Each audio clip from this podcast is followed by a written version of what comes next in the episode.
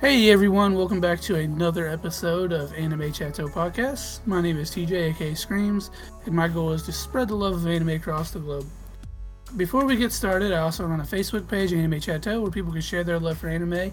It's a great place for some awesome anime memes posted by yours truly, or just to get the occasional update on different anime shows or video games of the MCU. Joining me today, as usual lately, is my good buddy Brandon. Hey. And before we get into it, as usual, I also like to give you guys an update on how we're going as far as plays. Of course, we all know I did the giveaway last week, and Jacob Treadway won. This week, I'm a little disappointed, honestly. We had a large jump last week. I think we got 60 plays in 1 week, which was awesome. This week we got 16.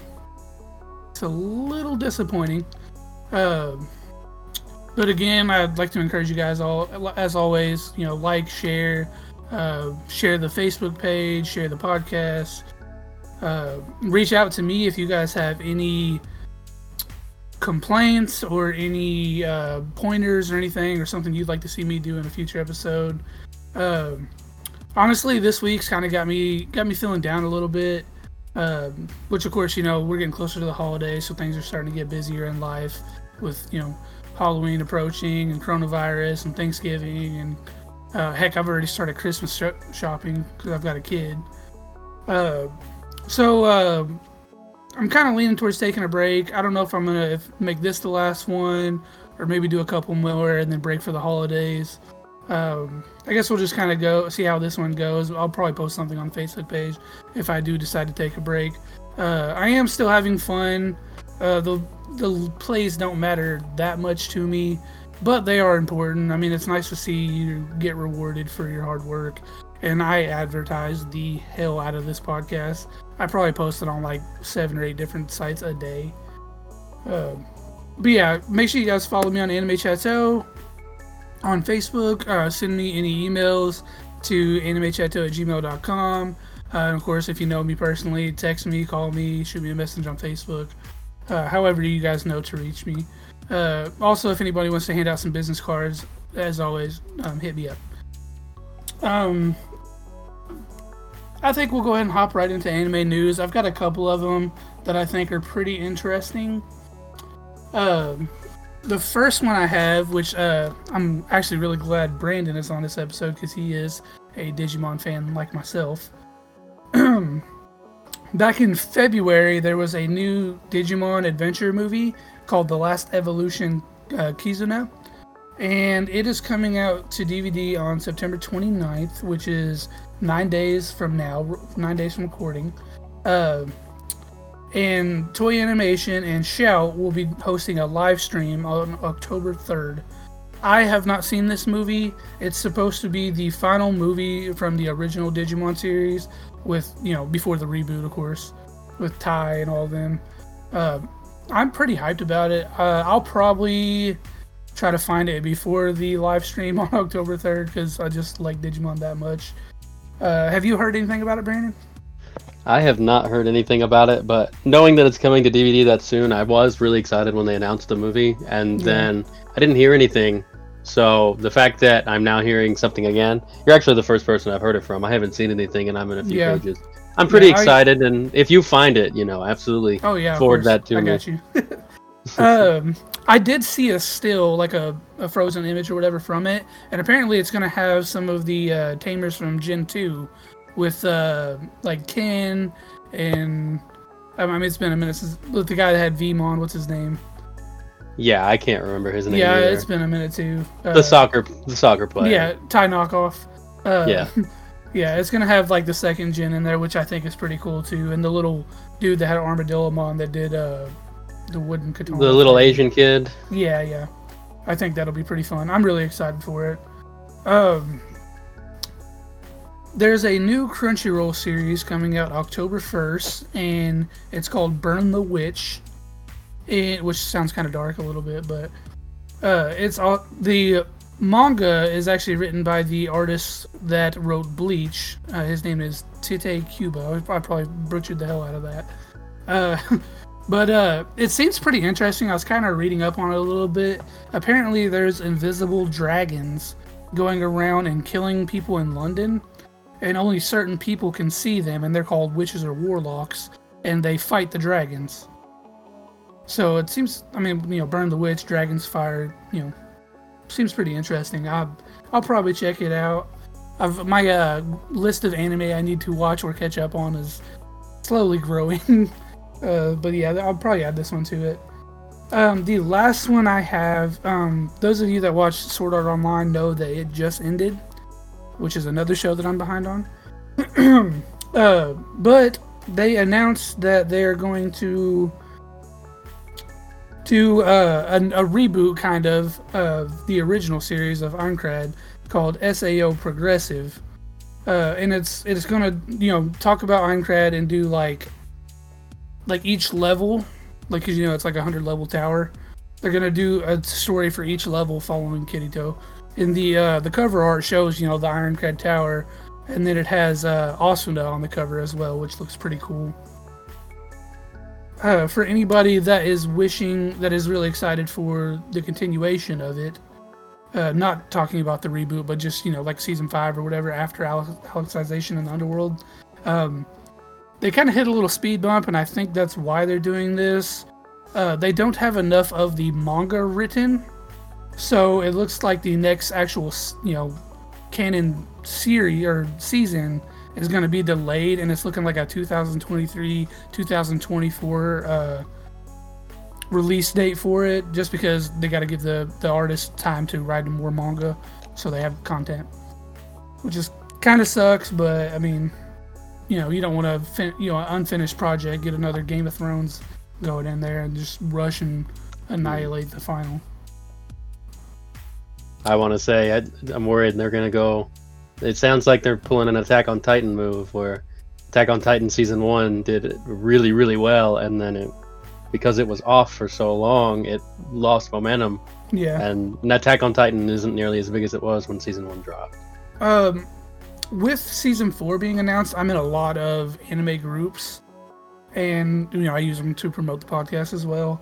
And since Season 4's trailer has been announced, I have seen significantly more people put that in like their top 5, because, you know, people started catching up on it and talking about how good season 3 was. Yeah. So I think that one is definitely one that's gonna bounce back. I hope so. I know a lot about what's coming, because after the recent season ended, I wanted to know more, so I read a bunch of the manga, and there's some stuff coming that I absolutely did not see at all. It's very interesting, and the format of the storytelling changes quite a bit, and you get different perspectives on people, and I think it's going to be really good. Season 4 will probably be the best season. I don't know how much of the manga they're going to fit into Season 4. I think they said that they were going to end it on Season 4, but I don't know if they can. I think so. But if they do, hopefully they follow the manga and they don't try to come up with something of their own in the end, because they don't have enough time. Because I don't think the manga's over yet. I think it's about to end, but it's not over yet. So if they fall behind and they pull some, you know, this recent season's Bleach Fullbringer's arc or some craziness to try to end it, or they go the full or the Full Metal Alchemist route, I'm going to be very disappointed. Yeah, I did see an image from the new season of Eren looking in a mirror, and he has long hair now. Yes, he does. It's there's a time skip. Yeah. Okay. Cool. I'm kind of curious how that's going to play out. I'm really excited about that one. I'm very excited. Yeah. Very excited to see it animated. Yeah, for sure. But that is all I have as far as anime news. So, real quick to bounce off the guy that you were talking about who's making the Burning Witch. Yeah. You said it, and I was like, I have no idea who that is. It's the same guy that makes Bleach, Tite Kubo. Yeah, that's what I said. I said he's the artist from Bleach. That little bit skipped through my ear, I guess, while I was typing. Okay. Yeah, so I'm gonna get into that, because I like that. Yeah. I like his writing. I don't like the ending of the show, but Bleach was pretty good, so I'm excited about that. There is a trailer for it, which I can send you after this. The animation looks a little like, I want to say like a little like laggy or blocky, But I'm sure it's probably been updated since that trailer was out. It wasn't even like dubbed or anything. It was like a full Japanese trailer.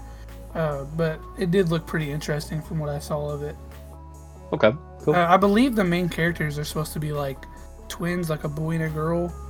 Don't hold me to that. Obviously, it was just a trailer, but it looked interesting. Right. Well, I doubt. I mean, I don't have any information, but I'm sure it's not the same studio that made Bleach. So I'm not expecting like Bleach level animation. But if the story is good, I mean, I'll jump on board. I watched the recent season of Seven Deadly Sins, not for the animation, but for the story. So the animation doesn't have to be so fantastic to keep me watching. Which I finally finished, but we'll get to that at the end, like usual. Yeah. Okay. So I talked about it a little bit on the last episode. I was really, really wanting to do a My Hero Academia fan theory episode. But I was short a guest, and we found one this week. And lo and behold, recording day comes and the guest bells. So it's me and Brandon. We're going to make this happen. Hopefully we don't bore you guys too much. And hopefully... getting away from the Elementals episodes we've been doing, this will pick up our viewers a little bit here. So the first one I've got, I think is kind of goofy, I guess. It's not one that I would really like base off of anything serious, but I just thought it was kind of funny to mention. One fan theory that I saw was that Eraserhead, or Shota Aizawa, is Deku's uncle, based on the fact that Eraser's quirk takes away people's quirks, abilities, and Deku being born without a quirk makes absolutely no sense in my opinion, but I thought it was a funny one to bring up. Okay, well, I'm not going to combat that just because it's pretty obvious. It makes zero sense. Right. There is almost no... So whilst we're talking about Deku's lineage, let's go ahead and bring in the fact that Deku's dad has been... I mean, during the clips of Deku as a child in My Hero, and full disclosure, this podcast episode is going to have some My Hero spoilers. If you are not caught up on My Hero, skip this episode. Don't listen to it. Or unless you just don't give a damn, and by all means, go for it. So... Deku as a kid, you always see his dad in the background, playing with him, blah, blah, blah, as a dad should. But Deku, as a teenager enrolling in UA, his dad is nowhere to be found. Not mentioned. They never said whether he, what happened, why he left the picture. One fan theory that I saw was that All for One. I get them mixed up. The villain, whatever, we'll just go for that. The villain is his dad. Based on the lore behind Deku's quirk.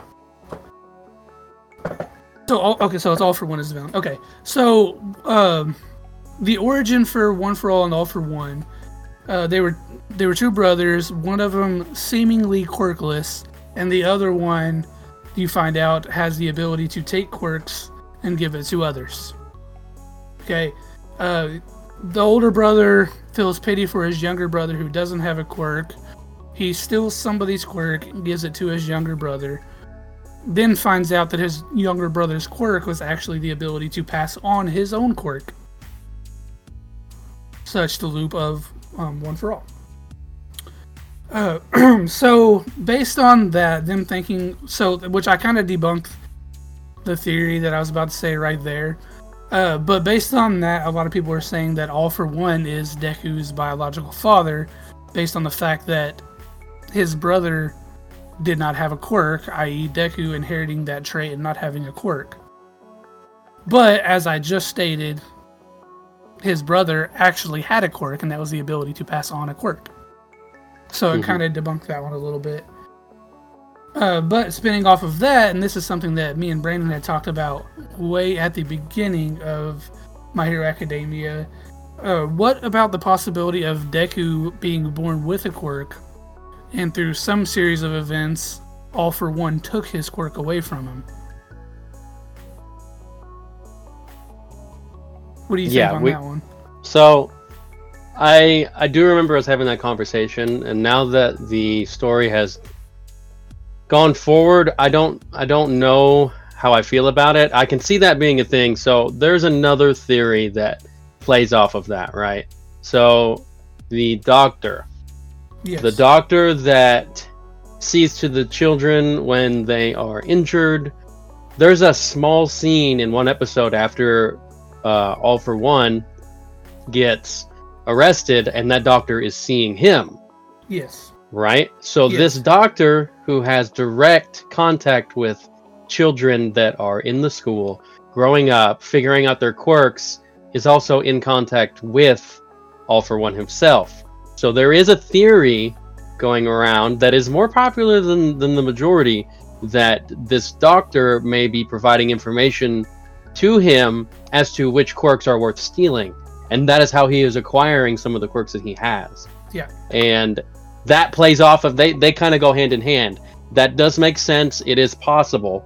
And personally, I don't know if I believe it, but it would make sense. Yeah, it would make sense. But also it's like a unsure thing, because I mean, he is a doctor, and All for One was injured, so theoretically right, he could have just been, you know, doing his job. Of course. I mean, the thing that all theories... Go ahead, I'm sorry. Another thing as well, with that doctor, when Deku was, you know, they told Deku he didn't have a quirk, it was that doctor that told him he didn't have a quirk. Right. So, they had the x-ray or whatever and said they had an extra bone in their foot or something like that, if I recall, and that was... Mm-hmm. That showed up in people with quirks. But that doctor could have easily, like, showed another scan for another patient that didn't actually have a quirk and said, you don't have a quirk, you don't have this bone, blah, blah, blah.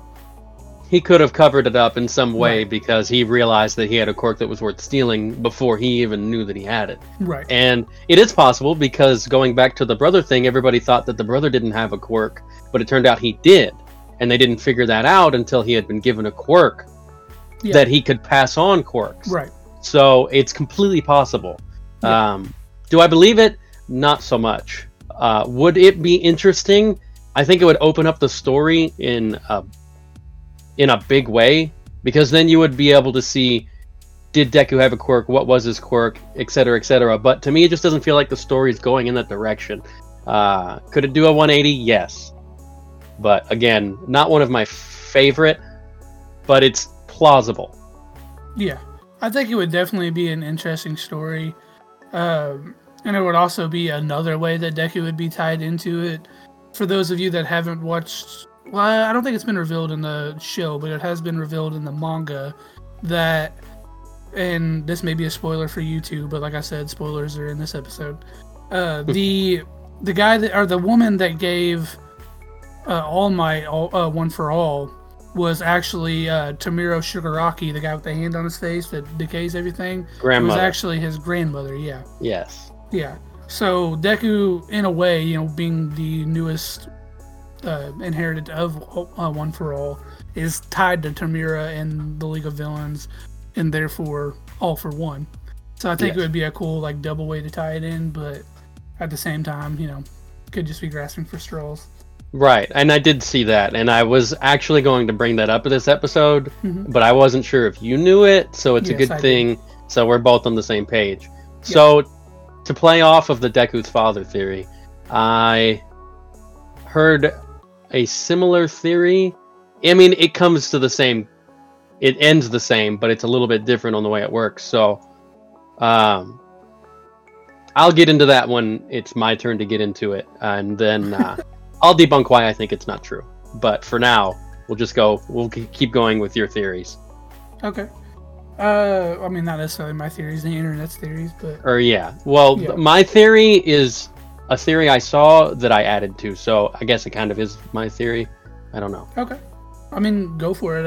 I was just going to transition into something else after that, so go for it. Okay. Debunk it. All right. Mm. So, the Deku's father theory. This is what gets me, okay? Before I debunk it, I want to say the one that I heard was that, yes, he is his father, but it's not because of their ties. It's because... So we know that Deku's father, the only thing that we know about his father is that he has a telepathic ability. Now, this is something that All for One has shown. He used it to communicate with somebody in an episode, and I'm blanking on exactly who it was, but it's been hinted at that he can communicate with people from a long distance, right? Without like a, how is he getting his information, right? How is it that he's in the jail and he knows what's going on? He knows what's going on with his pupil or his protege. He's got some kind of ability that lets him keep in touch with things outside of his grasp. So they're saying that that is why he is his father, because he's got one of All for One's abilities, and that's the tie that they're making. Do I think it's true? No, but basically everything else is the same as the theory that you proposed with why he's his father. And this is why I think that it's not true. So most main shonen characters, fathers are dead, evil, or they're just not there. It's kind of a demographic that fits, and it's always been acceptable. I mean, Goku's father, we did get a backstory for him, but he's not there. You know, the whole Deku thing, his father's not there. It's a very common thing in the shonen world. Naruto's father's not there. So we know based on these other shonen shows that there's probably some kind of story coming, but we don't know when or how. So that's fine. But nobody started watching the show going, okay, which one of his parents are going to be missing and secretly awesome? You know, nobody said that. Nobody said that when the show first started. So the only evidence proving this theory is they both saw the same doctor, and knowing Deku's father has a telepathic quirk, that must mean it's All for One because he has a similar quirk amongst the tens of other quirks he has, right? Yeah. So this is why I think that the theory is very weak. Is it impossible? No, but the show hasn't really given us anything else to go off of. So if it is true, they've been keeping it hidden very well, and we haven't really gotten any strong hints as to the tie between Deku's imaginary father and All for One. Imaginary father, he existed. I mean, you know, no, I'm talking about the silhouette father, the silhouette that we see. All right, here's a random thought that just popped into my head. We know vigilantes exist in this world, of course, because, you know, there's a spin-off series. Right. Obviously, Deku's dad was not a hero. But what are the possibilities that he was a secret vigilante and somehow came into contact with All for One and lost his quirk and then was, you know, killed or something? I have not read that series, and I know you have. I don't know how much you've read of it, but I know that you at least read the first chapter. I've read about half of what's out. So you have a little bit of insight. That is an interesting thought. I mean, that is solely not based on anything other than the fact that vigilantes exist in this world. But it just randomly popped in my head, and I thought it was interesting. Well, I get that because, like... There's a lot of characters we've seen who have the ability to be heroes, and they don't do it because they just either don't want to, or they're not confident in themselves, or they weren't in the position where, like, Deku was very lucky in how he got into the UA. School. Yeah, I mean, UA isn't something that everybody can do, and UA is the best way to be publicly known as a hero. If you don't have the funding, or if you don't have the credentials, you can't get in, and you might not even be able to be in the limelight. So here's another example. In the case of the main character from the Vigilantes manga, first off, his quirk is stupid as shit. But much like Deku, he is a big, you know, All Might fanboy. He wears an All Might hoodie. That's his super suit. Yeah. But his quirk is called Slide and Glide, and literally he has to put one of his knees and two of his hands on the ground, and he can slide forward. Yeah, I remember you telling me about it. It's completely ridiculous. It's one of the sillier quirks in the show. Yeah, sure. Yeah, but he uses it really well, very much like Lamillion. But he was on his way to take the exams to get into UA, and he saw a little kid drowning, and he stopped to save that little kid, you know, because he's got a hero complex, and he was late and didn't get to enroll. Yep. And then fell into with some vigilantes, and that's his thing now. So I mean, much like even that makes a lot of sense, and that falls in line with the whole you just might not be privileged. I mean, the whole that little bit that they had in this last season with what was his name? The Dr. Gentle? or the Gentle guy. Camera guy, yeah. I mean, he was, we got a little bit of his backstory, and he was shunned, and he just didn't seem like he would be able to develop, so he was denied, and he kept failing and failing. That kind of stuff, too. I mean, obviously, he made a decent villain. His abilities and the way that he used them were very good, and they could be used. He was definitely a goofy filler villain. He was just thrown in there for Deku to learn to master his shoot style. Mm-hmm. But his quirk was another one of those that's like weak, but the way he used it made it strong. In the movie, in the second movie, for anybody listening that hasn't seen it yet, the villain uses a very similar ability or a quirk, and he's got a few quirks. I'm not going to try to spoil too much, but this it's not quite the same, but it's basically the exact same as Gentle's quirk, and the way he used it was, I mean, just crazy. The stuff that he was able to stop and block, and if he didn't have that quirk, how much of a disadvantage would he have been at? So the fact that the super boss villain was able to use a similar quirk so advantageously for him, I think that Gentle could be a really good hero. It's just he went down the wrong path, and there's probably no redemption left for this man. Well, in the way that he could become like a big-time hero, but his quirk is useful. Yeah, absolutely. I could see him. I mean, he went down like a villainous path, but he did it like lightly and in a way that made it like justified, I guess you could say. In a way. Yeah, so I don't know, I could see them shedding some kind of good light on him, making him appear down the road like a changed person. It'd be interesting. Or get at least a cameo or two in there where he's doing some kind of volunteer work for the school or something. Yeah. Something like that. Trying to redeem himself, redemption arc. Yeah. Yeah. That'd be pretty cool. You have any theories left? Oh, yeah, I've got a couple. Not necessarily tied around All for One being Deku's dad, but we mentioned in that theory All for One taking Deku's quirk. One theory that I saw, and I didn't really look up, like, there was literally like no evidence behind this one as well, but this one was that Dabi, the guy that uses the blue fire, that All for One took Deku's quirk and gave it to Dabi. Literally, like, no reason why this is even a thing. I couldn't find any kind of evidence that would point to any reason why that would be true, but... Right. Could you just imagine if every theory was based off of nothing?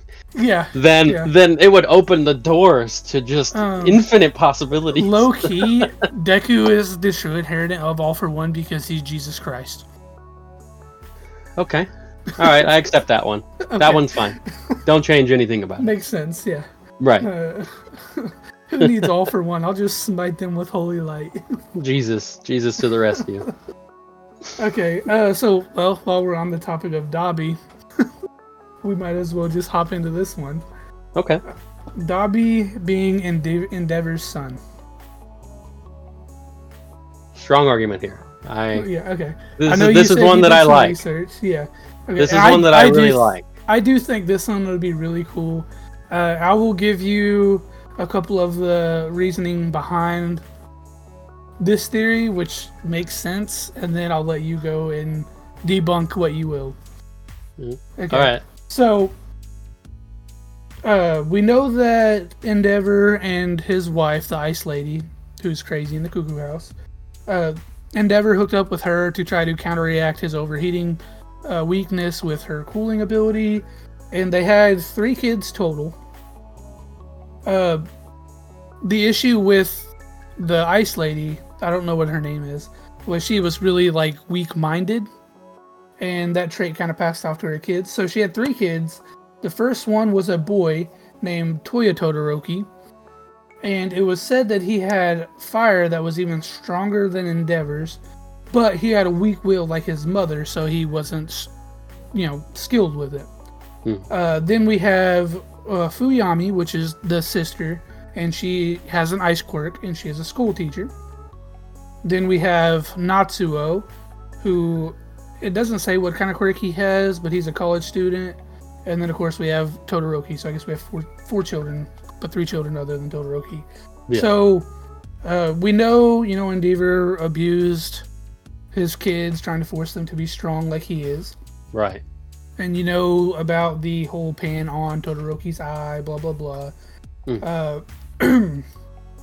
So right after their mother got locked away in the crazy house, Toya Todoroki mysteriously dies. It doesn't say how, it just says that he mysteriously died. And then the fan theory is that Dabi is actually Toya Todoroki and that he didn't actually die. Right. So, and of course, the little bit of evidence, you know, we know that Todoroki and Dabi have the same eye color. And, of course, the fire ability, except for Dabi's flame being blue.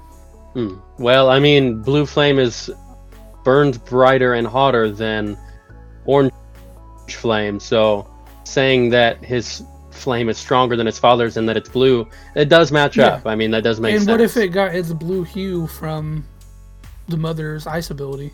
I like to think about that... Think about Ben 10, whenever he turned into that flying thing that could shoot ice. I can't remember its name. But the ice was so cold that it burned like fire. Yeah. Okay. I can see that. That's a weird twist to put on it, but I can see that. Interesting twist. It's a good theory. It's not a bad theory.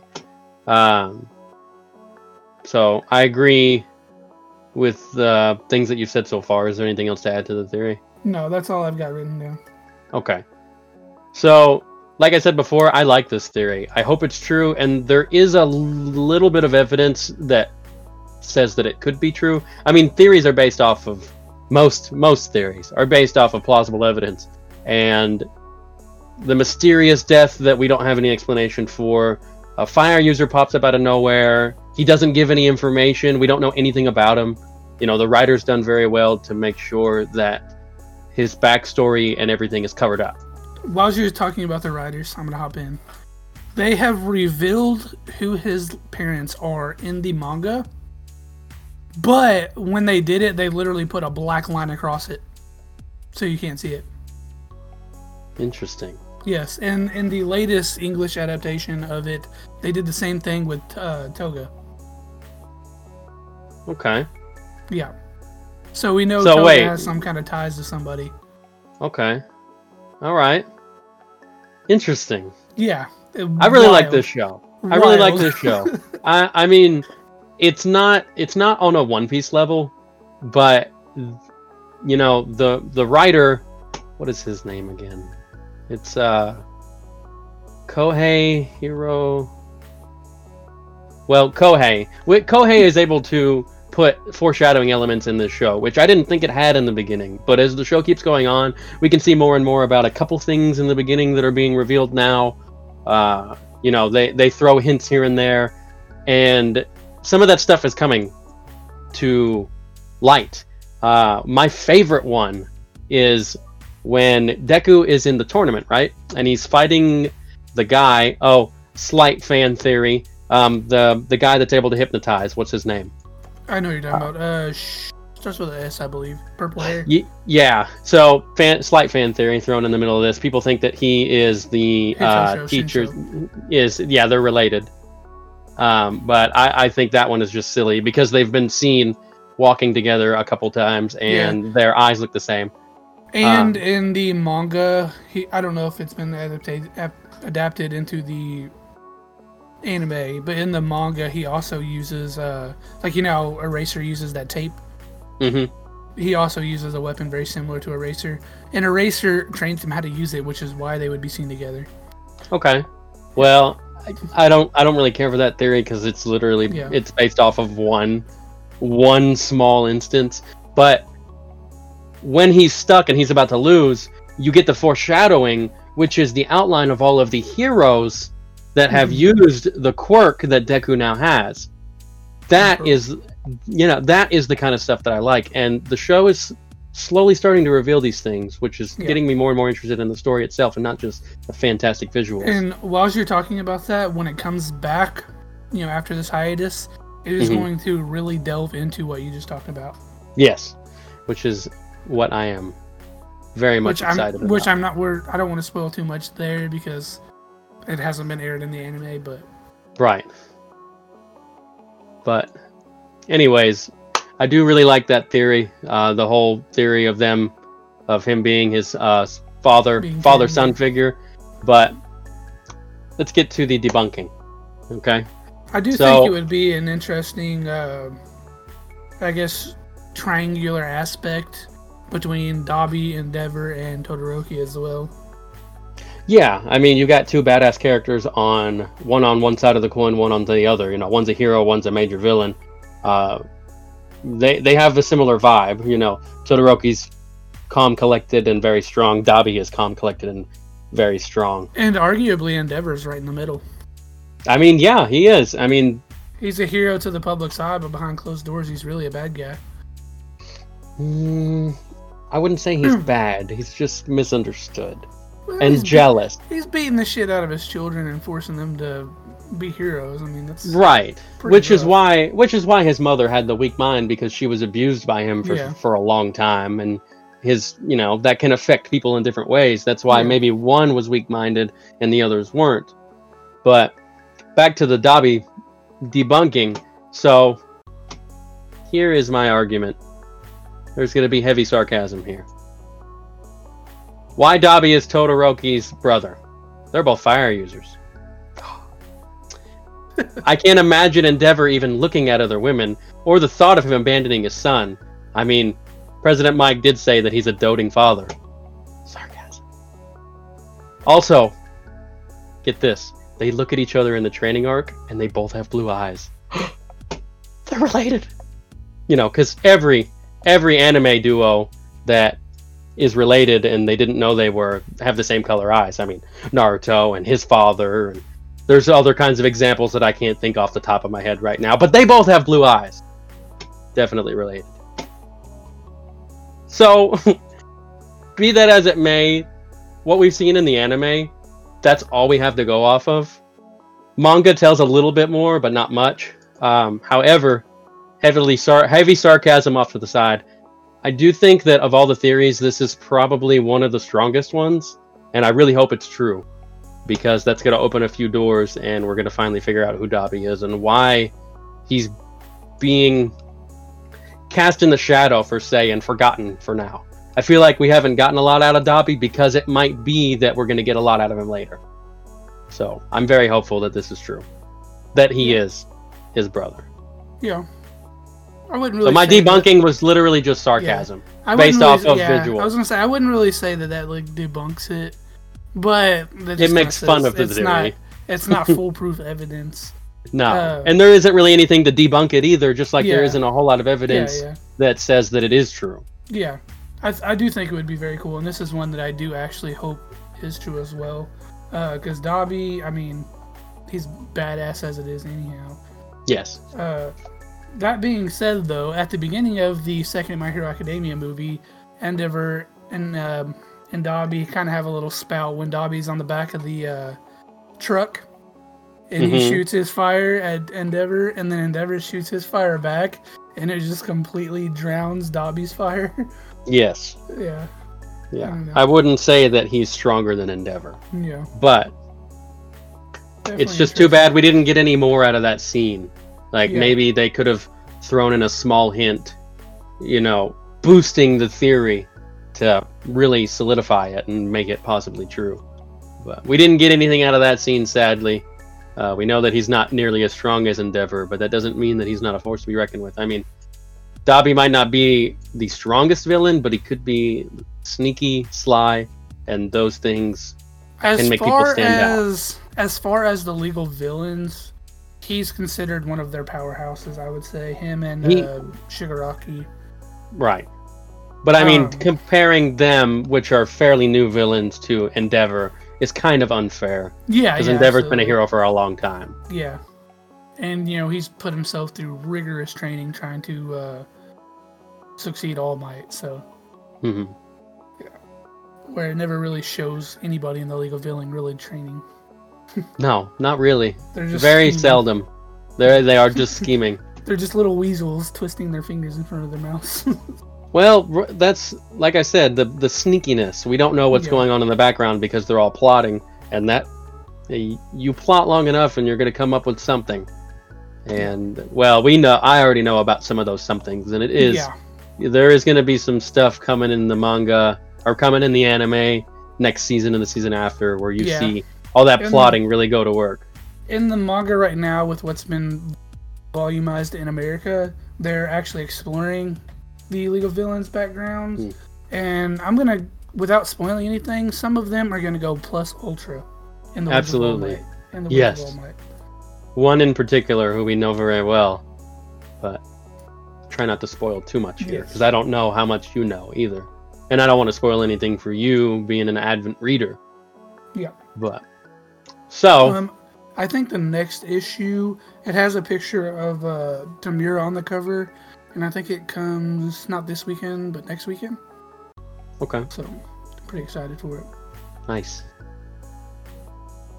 So I guess we can move on from that theory.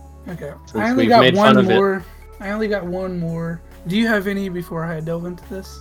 Yeah, I guess I've got one major theory that I think is true.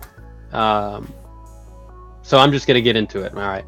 Yeah. This is something that I actually found in a comment while reading another theory, which I didn't care for, and it caught me in a way that made me think, is this possible? It is possible. This might actually be true. This is called the Cork Crisis Theory. So there is a thought that as generations pass, corks will continually combine as time goes on, as they're passed on, complexing and enhancing their abilities and powers, causing people to eventually be unable to control or even use their own powers at safe limitations. This theory is backed by none other than Eri. Her quirk is so powerful that she is unable to control it at her age, with her weak, fragile mind and her inexperience. So I think that this is a good start for this theory, and I'm going to get more into it. But you're going to see as I go on how this might actually be a thing. Yeah. So I mean, it makes sense because, like, you know, we just talked about Endeavor trying to mate with somebody to create somebody with a stronger, more balanced quirk. Yeah. And then the tie to Eri, who has her little time speed rewind thing. Yeah, basically rewind. Not necessarily time itself, but rewind an instance, an occurrence for one individual. But, so, I mean, we kind of already said this, but yeah, she's able to completely rewind events that take place within a single person back to a specific point. Now, that point, she's not in control of. We see this in the Deku versus Overhaul fight. Her quirk is so strong, her brother was stealing her blood to make quirk-erasing bullets. So, I mean, when somebody's trying to steal your power to ruin other people's lives, you just know that you have an OP power, right? So furthermore, we know that Eri accidentally erased her father at a young age because she was unable to control her own quirk. Even so, we still don't know her full potential because of her lack of control. So accidentally erasing somebody, that might not even be the apex of her ability. She might be able to do something more catastrophic. We might not figure that out until later. Hopefully we don't. Yeah. But if we do, it just backs up this theory. I mean, theoretically, if she erased a human being, an adult human being with no training, imagine what she could do if she does get some kind of control over her quirk. She could, like, well, you've got to touch the ground and erase an entire continent.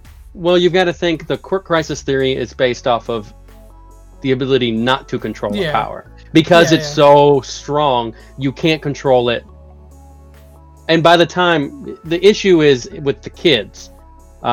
So, do you remember that episode where they had to take the prelim test, and instead of, like, doing a test, they had to babysit those kids? Yeah. Because they were acting out all the time and they were known as a bad class. Well, there is a character delivered by Seiji, or a line delivered by Seiji Shishikura, who is one of the, I wouldn't say kids, one of the people from UA is present there. And he says when they're babysitting the children, how strong these kids are with no training. And this is basically what started the theory. This is what started the theory, which is what I saw in a comment. So he comments on how strong these kids are. Well, what if it actually goes a step further? What if we have more kids that we haven't seen yet that have these abilities that are not quite coming to fruition because it's not the quote unquote the future yet, but you keep mating and mating and mating, and there's only so many quirks in the world, and you start mixing them all together, eventually you're going to come to something that is just astronomical and catastrophic. So combining the fact that all these children are developing stronger quirks than the previous generation with how Eri was born with this OP quirk, it seems that quirk singularity theory, which was the line that was delivered by Seiji to Mike, which is the announcer basically. Yeah. During the babysitting episode, that's definitely something that is possible in the future. I mean, and to further back this, I mean, could you imagine if a child developed a quirk like Space Hero 13's black hole, but stronger, and they couldn't control it? I mean, you could literally wipe out cities and not even mean to, or sneeze. Yeah, just sneeze and boom, whole city gone. And there's nothing you can do about it. This all plays into the quirk crisis theory. I mean, what if a child was born with the opposite of Aries' ability, where they could actually just change the age of people indiscriminately, backwards or forwards, and they couldn't control it? Eri is able to undo things. And you could say that her ability is focused on time because they reverted she reverted a full-grown adult to a fetus, and then he died. Well, actually, a fetus in the womb, and that's why he died. Yeah. But if you're able to increase or decrease somebody's age, I think it's more catastrophic than her ability. You could make people old. You could kill them instantly. I mean... Yeah, in the blink of an eye. At the surface, it seems like Kohei, the writer, very well could be setting the story up this way on purpose, to continually provide our heroes with hurdles they must overcome in the future. I mean, yeah, it makes sense. Look at like Overhaul. His quirk was freaking crazy. To create or destroy, he could literally touch somebody and they explode. Yeah. So if he was to have a kid with somebody else who has a strong quirk, that would be freaking nuts too. Right. I mean, selective. Like breeding. Yeah, selective breeding. That's the word I was trying to get. Selective breeding with a quirk that's compatible with his. I mean, if you could expand it past a touch, what if you could do it long range? Yeah, well, that's just unbeatable. So that's a theory that I saw somebody comment on, and I added a lot of it to it. What got me was the line by Seiji when he was talking to Mike.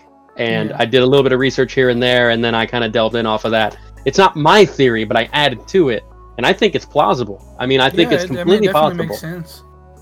I think that in the future, in the future, we could definitely see children or coming-of-age people who have quirks that are so strong that they can control it, and that may be a premise set up in the future. I mean, every time that the heroes find somebody, they're usually strong and they have to overcome that hurdle. But what if it's not just some villain? What if it's this crazy, exponentially powerful person who can't control their power? And it was done through selective breeding, aka quirk crisis theory. That's interesting. I do like that one. Yeah. And then I do have just a little honorable mention. I think it's kind of funny, but I don't think it holds any bearings. So, Invisible Girl. Yep. I don't remember how to pronounce her name. Toru? Yeah, I would butcher it, so I'm not even going to try it. I think it's Toru. Hagakure. Yeah. Well, there's a theory going around. And if you remember in the beginning of the show, they talked about the first baby born with a quirk. They called it the luminescent baby. Yeah, born in a golden light. It just shined. The skin reflected. I'm butchering that word. Yep. Refracted. Am I saying that right? Refracted the light in a way that made it look like the baby was glowing. People are saying that it's possible that she's a descendant of this baby. Yep, because invisibility is, bending light around you. Right. She's able to create solar flares by controlling how light reflects, which could also be how she avoids being seen. So I don't think that the theory really has a lot of stronghold, and we don't know anything about her really, so it is possible. But the whole luminescent baby thing was just meant to introduce quirks into the world. I don't think that it's a strong it's tied story. In I don't think it's going to make a whole plot in the story. I'll spin off of that. Since it's light, what if a laser navel is descended from him? No. There's no way that cute little baby would make that creepy dude when it grew up. Yeah. I do think it's funny that a lot of people were theorizing that he was the imposter for a little while because of the way he was acting with Deku and being all creepy and I'm watching you. Similar to each other because their quirks were ill suited for their bodies. Right. And he's just a lot more awkward and weird.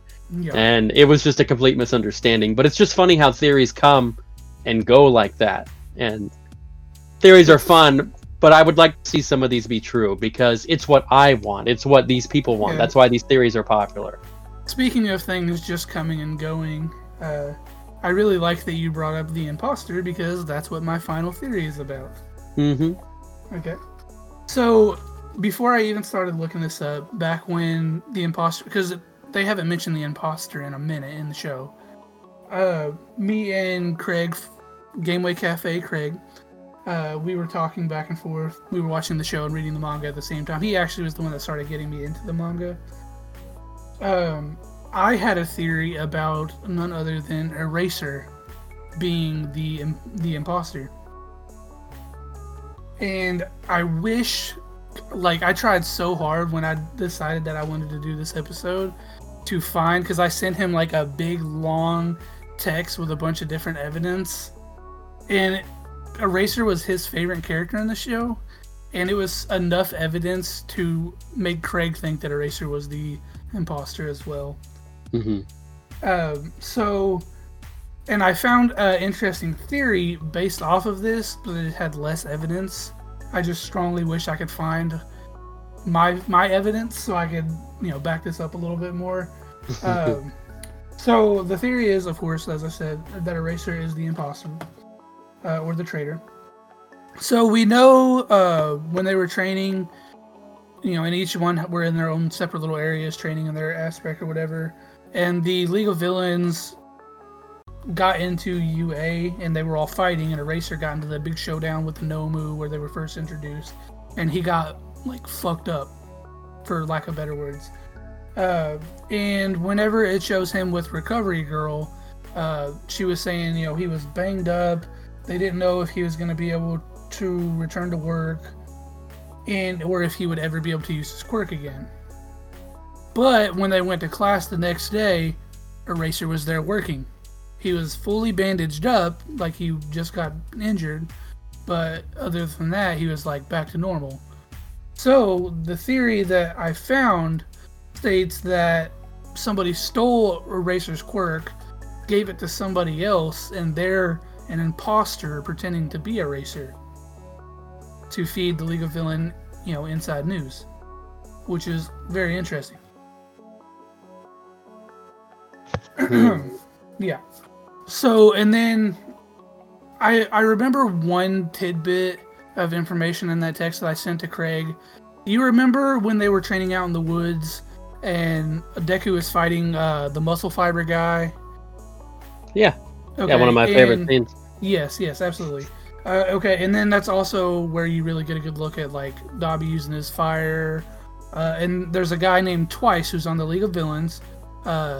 If you don't know his background story, he's basically insane unless he's schizophrenic unless he's wearing his mask, because he has the ability to split anything he touches into multiples, and he did it to himself so many times that he got confused and didn't know which copy was the real one, so he gets confused in his head and second guesses whether he's the real Twice. Yeah. If that makes sense. So when he's wearing his mask, it makes him feel whole. And he basically has multiple personality disorder because he lost himself in himself, literally. Yeah. Yeah. Yeah. He's schizophrenic. But so he makes a copy of Dabi, and then I believe it was Edshot was the other teacher that was there. But Edshot was talking to the Dabi clone, and he had it pinned and he was going to get information from it, and Dabi said, I'm not going to talk, And then Eraser shows up and just creams the Dabi clone right away because they're weaker than like a regular human, and it disappears. And then Edshot's like, why'd you do that? And then Eraser's just like, he wasn't going to talk anyway. You heard him. What if he was going to talk and Eraser creamed that freaking clone so he wouldn't? Yeah. And then... Eraser also tells All Might that if he keeps his godlike image, youngsters will try to be like him, i.e. Deku and the character from My Hero Vigilantes, which would also kind of link him to Stain a little bit as well, because a Stain goes after false heroes and looks up to All Might as being a god, and also, because Deku's so similar to him, thinks of Deku as a real hero, etc., etc. And then also, this is in the Vigilantes manga, there's a guy named Knuckle Duster who's a vigilante, and Eraser actually catches him whilst, pursuing a bad guy, and he just says, I'm off duty, and lets him go. So if Eraser was a real hero, vigilante is illegal, he would have arrested him. So. Maybe. I mean, maybe he knew who that person was. Yeah. And my thing with Eraser is he's very much like laid back. Yeah. He reminds me a lot of Yami from Black Clover. Yeah. Who doesn't go out of his way to do more than he has to. But when he does, it's a trending moment. Yeah. And I think that tidbit could have just been his lazy personality coming out on a whim, so I don't know if I agree that it backs up the theory as much. They were just interesting tidbits to throw and I mean possibilities and little tiny hints here and there that might add up to him being an imposter. And it would make sense too, like whenever they went out to the woods, he said only a select few teachers knew that they were out in the woods. So like All Might didn't even know. It was pretty much just like the principal, him, and then the three people that were out there in the woods training the cat people. Right. And Edshot, I guess, because he was there, because he's the teacher of Class B. So here's my issue with the imposter theory, the traitor theory. I haven't really found anybody that I think has been proven through action that they are the imposter. So one little tidbit about the theory is, how did the villains find the kids when nobody knew they were out there, right? It had to have been somebody that was there. A lot of people were saying that it obviously was Eraser. Well, here's the thing. Anybody with a cell phone could have said, hey guys, we're here, come get us. Or come get them, I mean, having specific ways to communicate with people, that doesn't give it away. A lot of people were saying that it was Mike, right? Because he has the ability to send high frequency signals. Yeah. And the problem with that theory is that All Might, they even said it in the anime, All Might can hear high frequency sounds. Yeah. So Mike wouldn't be able to get away with that with All Might around. Also, I don't recall Mike even being like anywhere near that part of the show either. No, and he wasn't. And that's the thing, is the whole theory itself, there's been accusations on people. The thing with Eraser, there hasn't been anything he's done that really gets me. And the whole him coming back to school and being bandaged. The reason why I think that is overthought is because it's anime. And there's been so many... Like Deku with the muscle fiber fight, right? Mm-hmm. He was good at, 2 days later. Even though he had just broken his body more so than he ever did before. And yes, he did get healing. But they all get healing. And it won't ever be 100% from that kissy doctor chick. I can't remember her name. But that's just... Yeah. I think that's just some way that the show progresses time without showing us all the recovery. And another thing, if Eraser really is the traitor, then why didn't he just erase All Might's quirk when he was fighting All for One? If he had done that, if he had erased his quirk in the middle of that fight, it would have changed the outcome completely. Yeah. Was he there, though? I thought they were just watching it on TV. He could have been there. I mean, it's not impossible. If there had been a time where Eraser really wanted to turn the tide of the battle, that would have been the time. Yeah. It would have been then. He was fine. His powers were usable. And the fact that he didn't do that makes me think that he is not. He hasn't taken advantage of anything yet.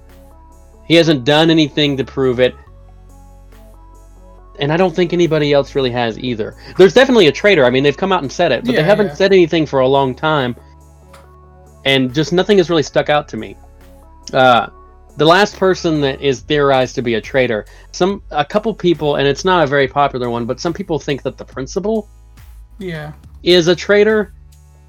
But the principal literally had a 5-minute inner monologue about finding the traitor. And the principal is also the one that came up with the plan to wipe out the League of Villains. I don't think that the writer would have done all of that if he was the traitor. Because then it would just make everything that was focused on a complete lie.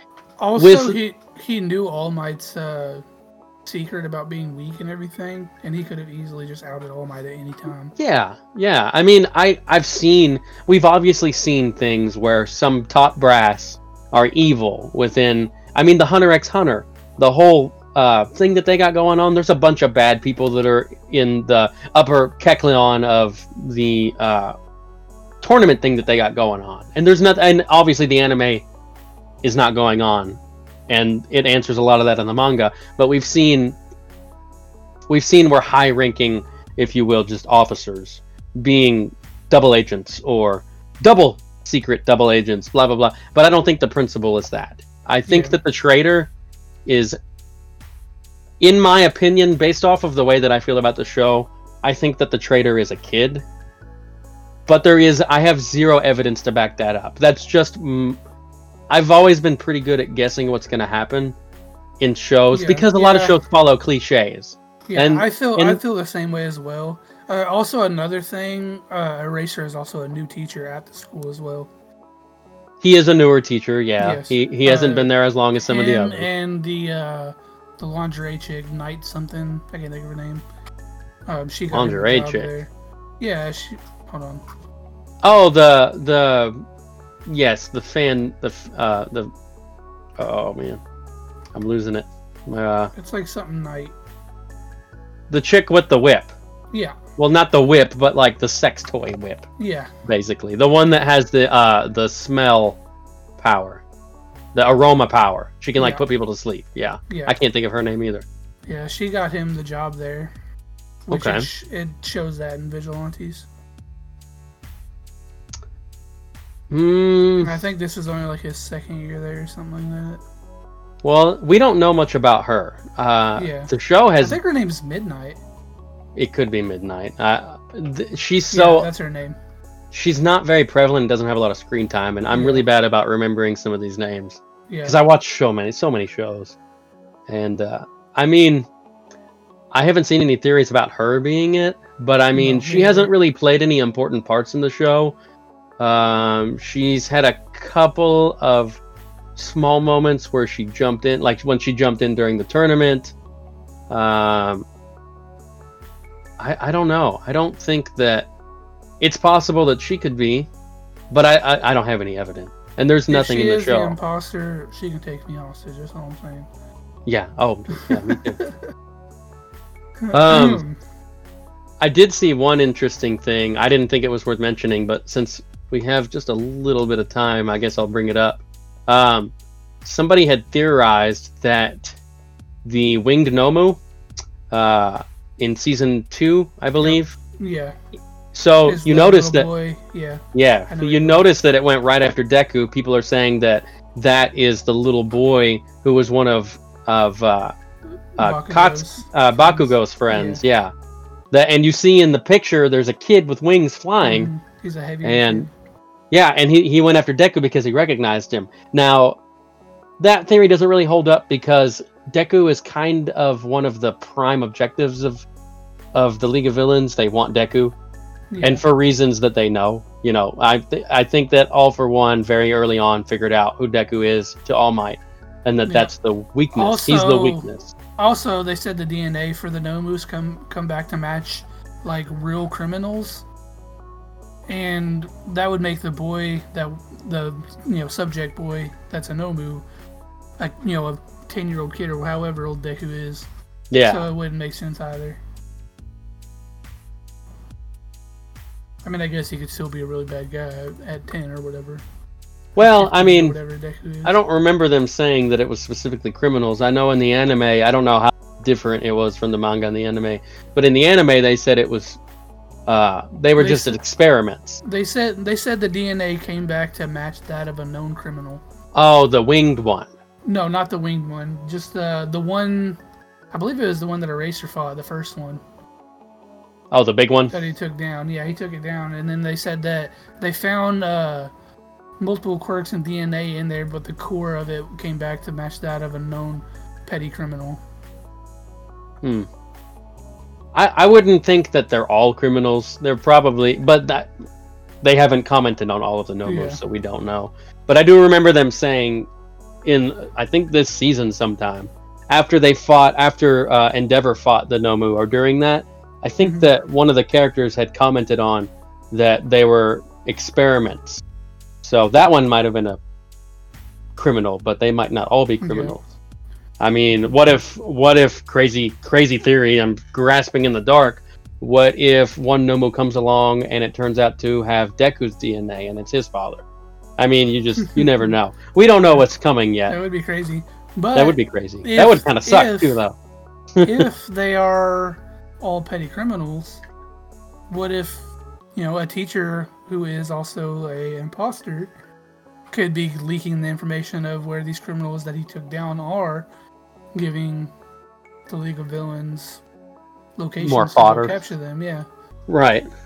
I mean, it's possible. The thing about these theories is that I don't know. This show didn't seem to me like it was going to be very long, but this show's actually going on a lot longer than I thought. Yeah, I think we're at like 150 episodes or something like that. We're pretty far in, and a lot of the meat and potatoes of these theories have not enough to go off of. If the story keeps going and I see a hint about something, I'm going to be excited because I like some of these theories, and I've never been a theory guy, like. Conspiracy theory stuff doesn't really interest me. I lied. There's only 88 episodes. How much? 88. Oh, you weren't even close. No. But that's okay. That's okay. I think I'm thinking Black Clover. I like delving into this stuff, and I hope that some of them are true. But if they're not, they're just theories, and it's just based off of people's opinions. Yeah, for sure. That's basically all I've got for theories. My Court Crisis theory was my focal point. That one holds up a lot. The Dabi one, I hope that's true. But that's really the only one. Those are the only two that I have any real interest in. And I hope that they're I do true. Still think that Eraser's the imposter, but I just cannot find that freaking text message with all the evidence to back it up. And it happened so early in the show that I don't remember most of it. Yeah.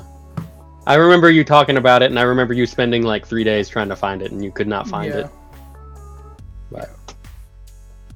But so I guess we'll go ahead and just finish this off like we always do, and just kind of talk about what shows we have been watching. I finally finished Seven Deadly Sins. It was hard to get through. Mostly just because there wasn't like a whole lot of fighting in it, and then the fights that were in there were kind of like, eh. Or lackluster. Yeah, Brandon, you've talked about the animation in the show. I think, which of course I watched it after Netflix re-put it out, and I seen the scene that you told me about, and it looked awful. But when I watched it on Netflix, it did not look awful. So I think that they fixed up a lot of the bad animation. Like I really didn't. I mean, the animation was. It definitely wasn't like as fluid as it was or anything, but it wasn't what I would call bad. But I've seen what you were talking about, and I would say that was atrocious. Mm-hmm. So I think Netflix did do a really good job of fixing that up. I just thought this season had more, I guess, background story than like combat and everything, which kind of made it a little bit slower. But I do look forward to the next and final season. Yeah, me too. Other than that,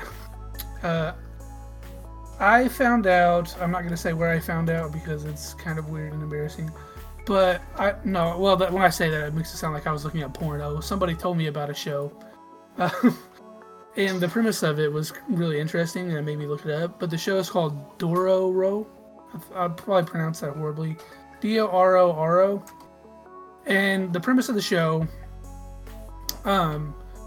it takes place way back in the olden times in Japan. And this guy is it starts off, this guy is making a deal with some demons or ghouls, as they're called in the show, or evil deities, whichever you prefer, to try to become powerful and have a prosperous land, etc., etc. And of course, all magic comes with a price, and the price that these demons or deities want to take is his firstborn child, who is literally being born whilst he's in this temple making this deal. I think there was 13 or 14 demons total or something like that. So, as the woman's given birth, it shows the darkness leaving the temple for each one of the deities and going into the child. As the final one leaves, a Buddha statue falls off and deflects it. I hope that clap makes it into the podcast. And what these deities were doing was they were actually taking pieces of the boy.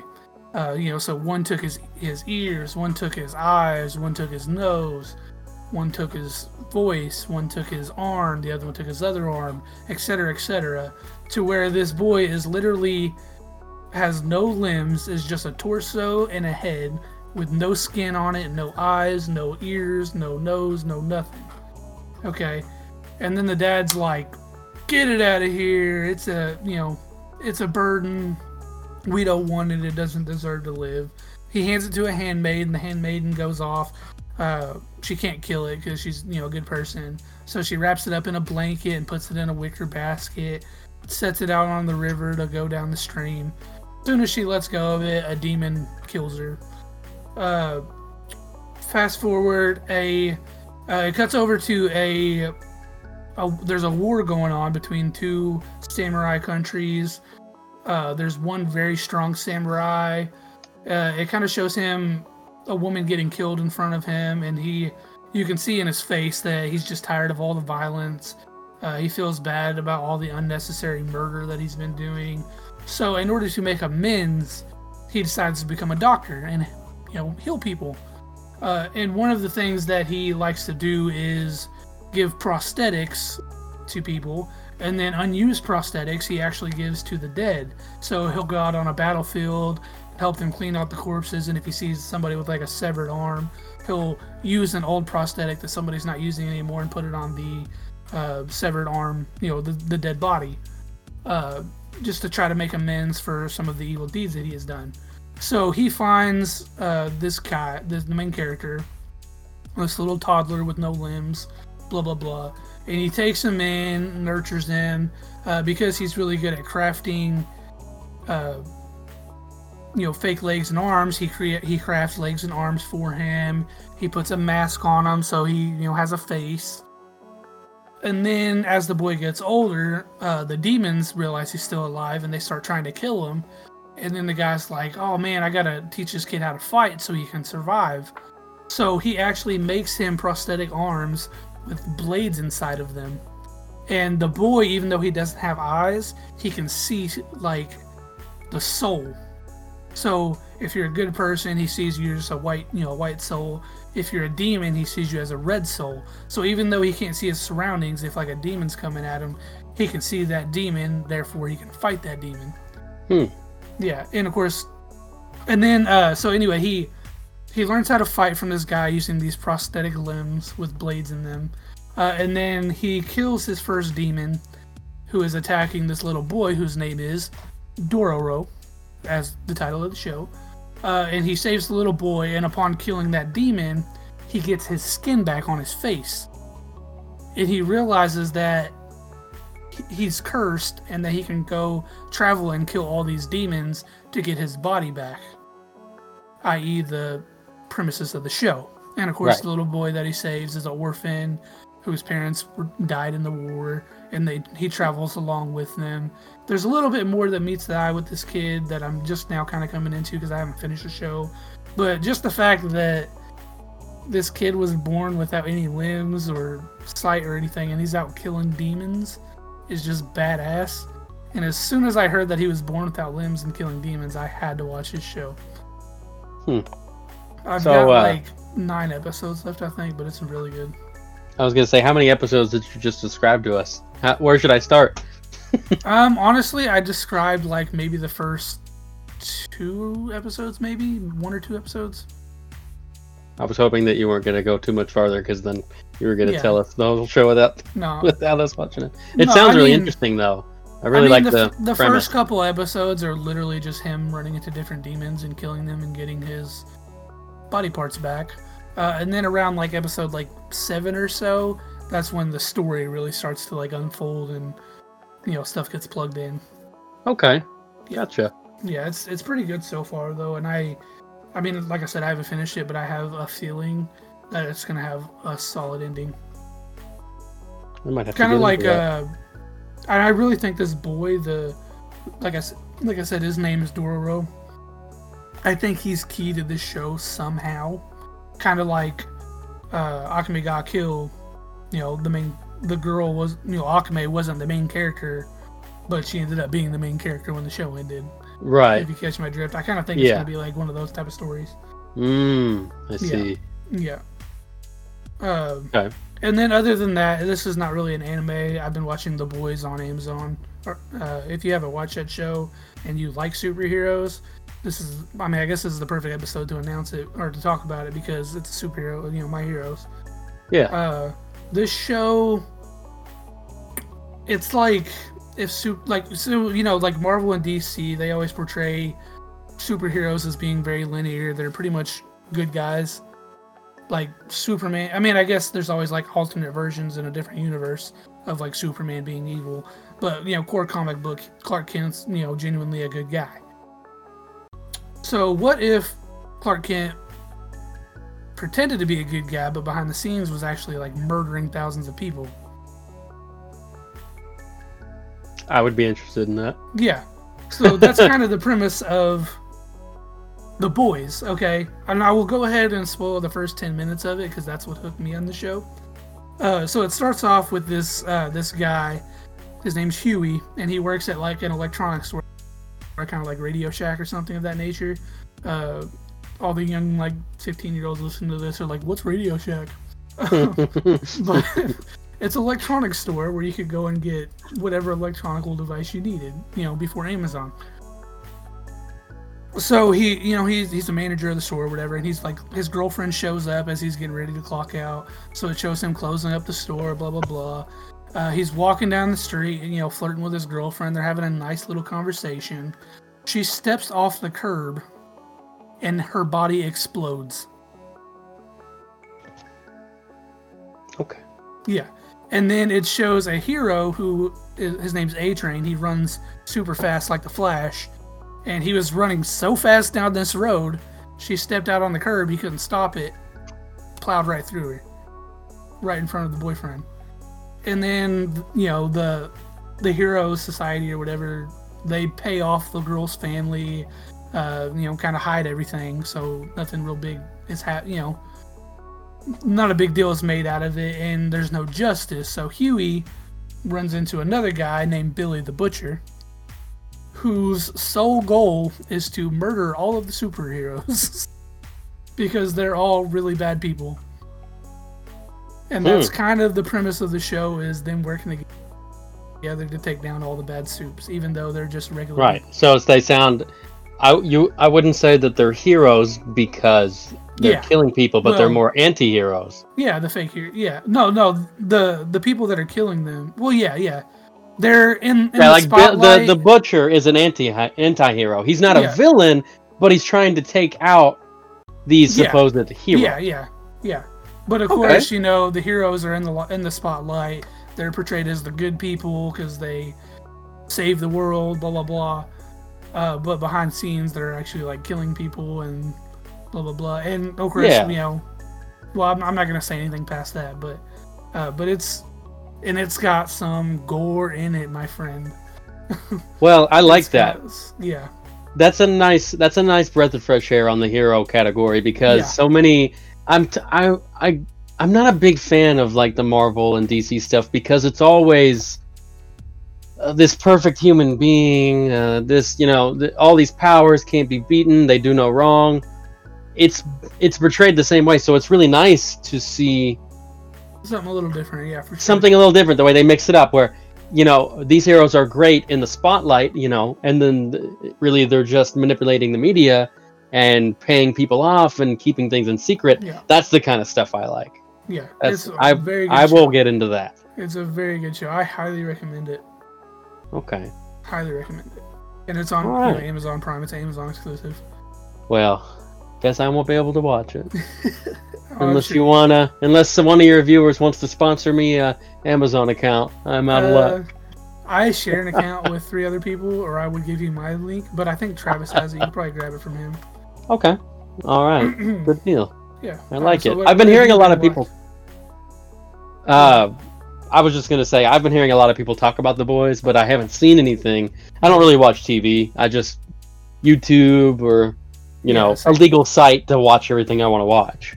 So TV isn't really my forte, so I haven't seen anything about The Boys, but a lot of people have been talking, and I think you kind of just tipped me over. Talk you into it. Yeah, I'm gonna be looking into that. Yeah, it's pretty good. As far as shows I've been watching, there isn't really anything new that I started, but I was behind on a couple, and really I think my favorite one so far to catch up on has been Fire Force. I've talked to you a little bit about how good it is, and I just want to say, if anybody is listening to this video and you haven't started Fire Force, or you started it and you kind of dropped it, Season 2 of Fire Force is very good. I want to say the storytelling is... In Season 2, the storytelling has been my favorite to watch thus far. I was more excited about this week's episode of Fire Force than I was for One Piece. And I love One Piece. Now, One Piece did just get into a point. They're like tied. They're tied. Right now, Fire Force and One Piece have my equal attention. If anybody has watched the show, they know who Joker is. Joker is the one-eyed, mysterious, smoking individual that approaches Shinra early in the show. And he's basically saying, I have the answers you want. But he's not revealing anything. We get a lot of one-on-one with Joker in the middle of this season. And this recent episode that came out blew my mind. I think 5 minutes... You're putting it up there with One Piece, which, I mean, I obviously haven't watched One Piece, as I've talked about, but I know how much you like One Piece. So you putting it up there with One Piece really makes me want to catch up on it. I wouldn't say the whole show itself is matched with One Piece's greatness. Yeah, it's fantastic storytelling, but I haven't been this excited about an anime since One Piece. So this has my full attention right now. Season 1 has mixed reviews. Season 1 was action-packed. It had a lot of really good visuals, but it left plot holes in the story and weird. It did some weird things, right? Mm-hmm. Well, a lot of that is being answered in Season 2. And Season 2, not only did they amp up some of the animation in some scenes, but they also downgraded some of the animation but made it look really sinister and cynical.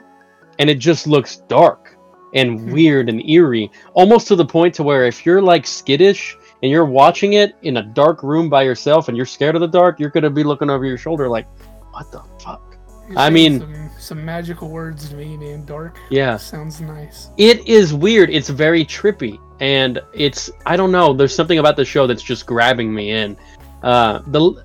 These last two episodes have been crazy. I mean, Benny Maru is a character in this show, right? And he is considered one of the strongest fire users in the show.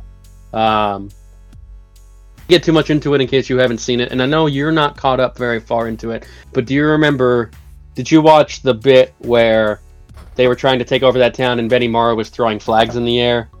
And I don't think so. Benny Maru is the character who's very laid back, and he's got, his eyes are very, very peculiar. He has a star in one eye and a circle in the other. Does that ring any bells? No. Okay, well then you haven't met him yet. Yeah, or maybe... I don't think I've even seen this guy. I looked him up. He doesn't look familiar.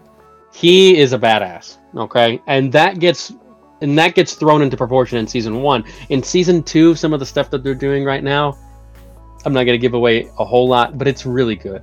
It's really good. There's a couple moments in season 2 where your jaw is just open because you're like, I can't believe they just did that. And there's a scene that brings about, I didn't think, and me and Adam talked about it because Adam just caught up. Adam is another one of our buddies who is very adamant about anime and storytelling. And he's been on a couple podcasts, or a podcast episode, I think, with you. Yeah, we were on one together. In case there's somebody new that doesn't know, I'm just throwing out his name randomly. Follow Adam over at We World Gaming on Facebook. You beat me to it. I was going to say that. He's finally broke 1,000 followers. Yeah, he's doing pretty good. Well, they touched on something that I didn't think that they would, and we haven't really seen it in anime in a while. It's a very touchy, quote unquote touchy keyword subject that is controversial, and I'm just hoping that it doesn't cause issues in the community. But they did this, and I did not see it coming, and it floored me. Okay? Mm-hmm. Just saying, there is material in season 2 that's worth catching up to. And if you haven't started Fire Force, you now have a solid reason, and that is season 2. So anybody that either dropped it or hasn't started it, you have to start it, because it is underrated heavily. It's good. It's one of my favorite right now. That's how I'm going to end it. It's just fantastic. They're doing a very good job with it. And Shinra, the voice actor, isn't doing what he was doing at the beginning of Black Clover and screaming all the time. So it's really nice that he's kind of found his place in the voice acting world. So is he voiced by the same character that voices Asta? Yeah, same character. Okay, that's cool. I didn't know that. Yeah. Okay. Well, I think that is a good point to wrap it up. I think we're pushing or just past an hour and a half. So we kind of got a little carried away with that one. But it was fun. Hopefully we could do another one like this. Maybe like a Black Clover one or something. I don't know. We'll have to find a show that we both watch together. Yeah. But until next time, have a good one. See ya.